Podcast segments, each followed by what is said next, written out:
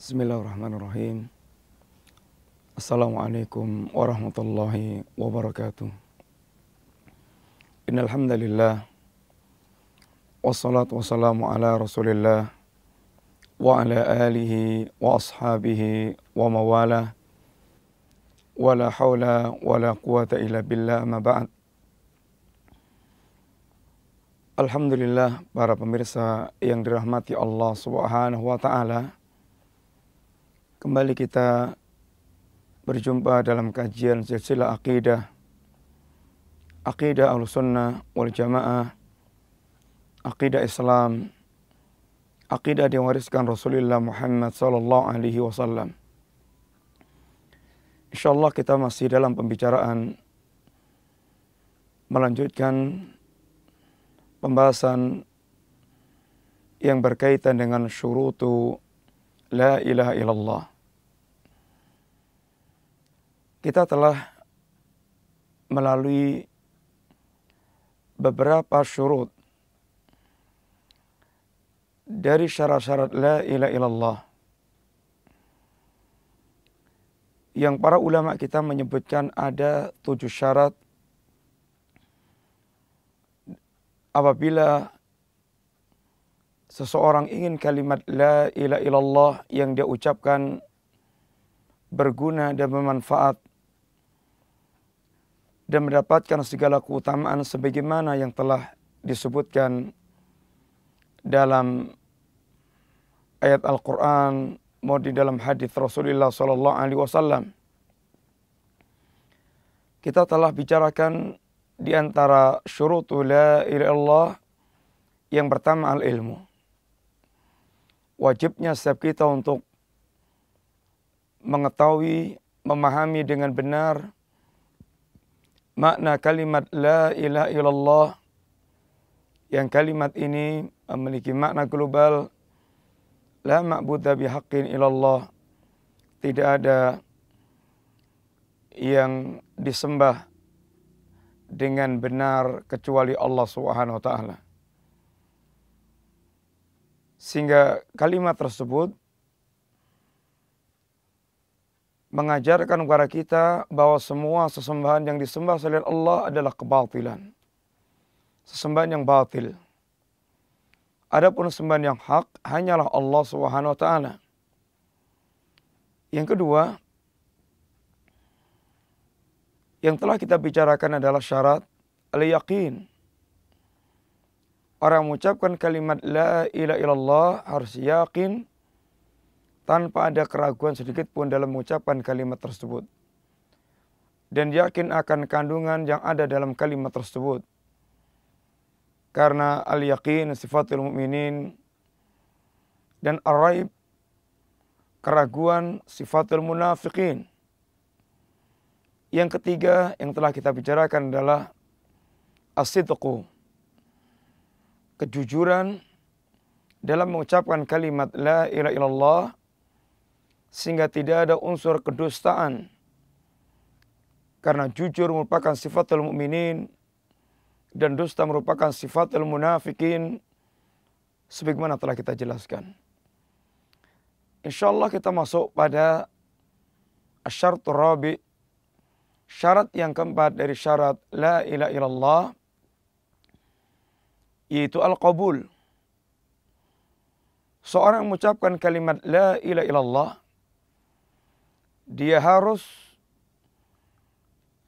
menerima kalimat tersebut dan dia menerima kandungan yang ada dalam kalimat tersebut tanpa ada penolakan sedikit pun. Dalam syarat al-qabul ini penerimaan para pemirsa yang rahmati Allah taala di dalamnya ada kandungan makna al-mahabbah wa adanya kandungan kecintaan dan keridhaan hati sehingga dia dikatakan orang yang menerima. Allah Subhanahu wa taala menyebutkan dalam ayatnya yang mulia tentang penolakan orang-orang Quraisy ketika diajak untuk mengucapkan kalimat la ilaha illallah sebagaimana disebutkan oleh Allah Subhanahu wa taala dalam ayat yang mulia wa idza qila lahum la ilaha illallah yastakbirun. Dan apabila diucapkan kepada mereka dan apabila mereka diajak untuk mengucapkan kalimat la ilaha illallah yastakbirun mereka sombong ini mereka menolak untuk mengucapkan kalimat la ilaha illallah. Dan penolakan mereka terhadap kalimat la ilaha illallah didasari dengan kefahaman. Dengan kefahaman. Dia tahu apa itu kandungan makna kalimat la ilaha illallah. Yang apabila mereka menerima kalimat ini, Berarti mereka harus merontokkan, membatalkan segala yang mereka sembah dari Allah wal Uzza wal Manat dan semua yang mereka sembah selain Allah Subhanahu wa taala. Maka ketika mereka diajak mengucapkan kalimat La ilaha illallah yastakbirun wa yaqulun dan mereka mengatakan A inna latariku alihatina li syairi majnun. Apakah kami harus meninggalkan seluruh sesembahan-sesembahan kami hanya dalam rangka untuk mengikuti orang yang gila ini? Para pemirsa yang dirahmati Allah Subhanahu wa taala, coba perhatikan dalam ayat tersebut. Bagaimana penolakan orang-orang Quraisy terhadap ajakan untuk mengucapkan kalimat la ilaha illallah. Orang Quraisy mereka mengakui bahwasanya Allah Subhanahu wa taala sang pencipta. Bahwasanya Allah Subhanahu wa taala yang mengatur alam jagat raya. Ini sebagaimana telah diterangkan dalam banyak ayat dan telah kita sampaikan. Akan tapi ketika mereka diajak mengucapkan kalimat la ilaha illallah, maka mereka menolak. Mereka sombong, menolak. Maka yang demikian menunjukkan bahwa kalimat la ilaha illallah maknanya bukan la khalika illallah. Tidak ada yang mencipta kecuali Allah. Seandainya makna la ilaha illallah adalah yang dikendaki adalah khaliqa illallah, tentu orang Quraisy, orang kafir Quraisy dia akan menerima. Tapi mereka menolak. Dan penolakan mereka karena membawa kelasiman bahwa mengucapkan kalimat la ilaha illallah ini kelasimannya harus meninggalkan semua al-alihah meninggalkan semua sesembahan-sesembahan yang mereka sembah selain Allah. Sekalipun yang mereka sembah selain Allah sekedar perantara untuk mendekatkan diri kepada Allah. Dengan demikian, kita juga difahamkan tentang makna ilah. Yang makna ilah tidak harus di dalamnya ini yang diilahkan harus yang sang pencipta. Akan tapi makna ilah adalah setiap yang ditujukan kepadanya ibadah. Atau dalam bahasa kita, setiap yang dianggap memiliki nilai kekeramatan sehingga mereka melakukan amalan ubudiyah kepada apa yang mereka keramatkan tersebut. Seperti di antaranya takaruban, amal-amal untuk mendekatkan dengan apa yang mereka anggap keramat tersebut. Orang kafir Quraisy mereka menolak. Dalam ayat yang lainnya, penolakan mereka dengan ucapan Aja'alal alihata ilahan wahidan inna hadhala syai'un ujab. Apakah kami harus menjadikan ilah-ilah kami yang banyak ini menjadi satu ilah? Sungguh ini perkara yang sangat mengherankan. Wang talakal mala'u minhum animshu wasbiru ala alihatikum inna hadha la syai'un yurat. Maka ketika orang-orang Quraisy dia telah mendengarkan ajakan Rasulullah sallallahu alaihi wasallam yang mengajak pada kalimat la ilaha illallah maka para tokoh-tokoh mereka geram maka tokoh-tokoh mereka pun bergerak dalam rangka untuk mempertahankan masyarakat agar tetap di atas agama dan akidah kesyirikan kakek moyang mereka.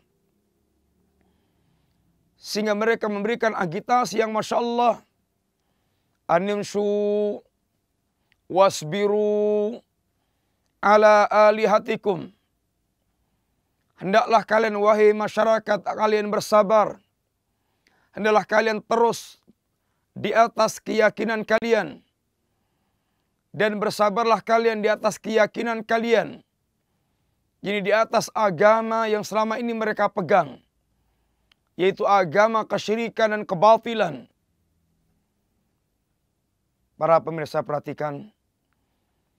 Bagaimana tokoh-tokoh Quraisy mereka memiliki semangat pula untuk membuat masyarakat mereka istiqamah dan teguh di atas agama kebatilan mereka.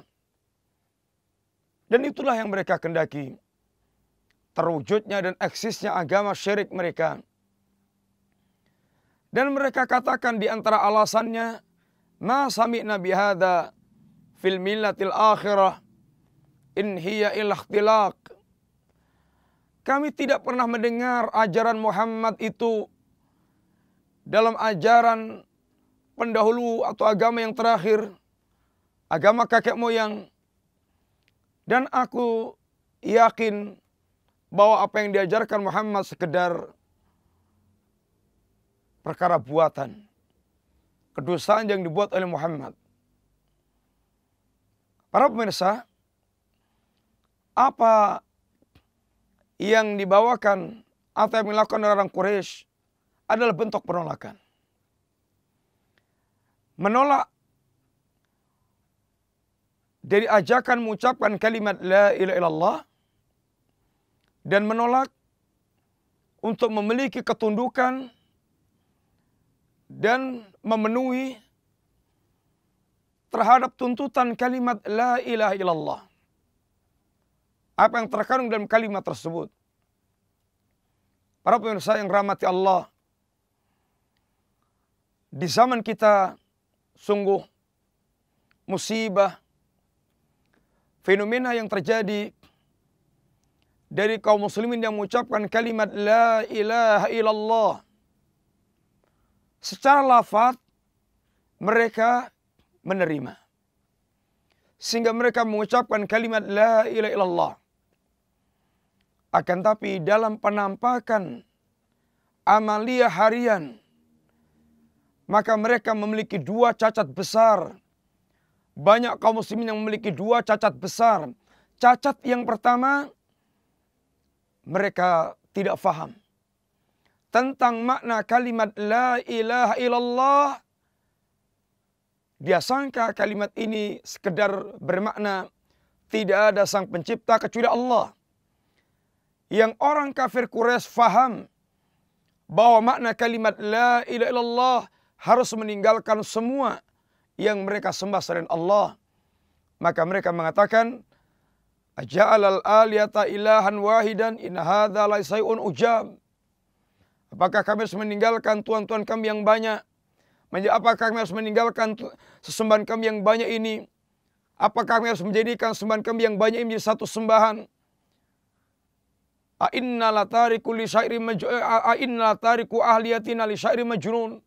Apakah kami harus meninggalkan sembahan kami yang banyak ini hanya untuk mengikuti penyair yang gila? Cacat yang kedua.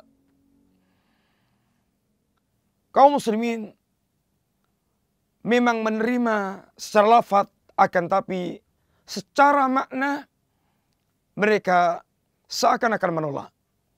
Sehingga bersama dengan mengucapkan kalimat la ilaha illallah, mereka bagaimana masih tabaruk ke kuburan, meminta barokah ke kuburan, meminta doa ke kuburan, meminta kepada para wali dan tempat-tempat keramat, maka sungguh yang demikian merupakan cacat dalam ucapan kalimat la ilaha illallah.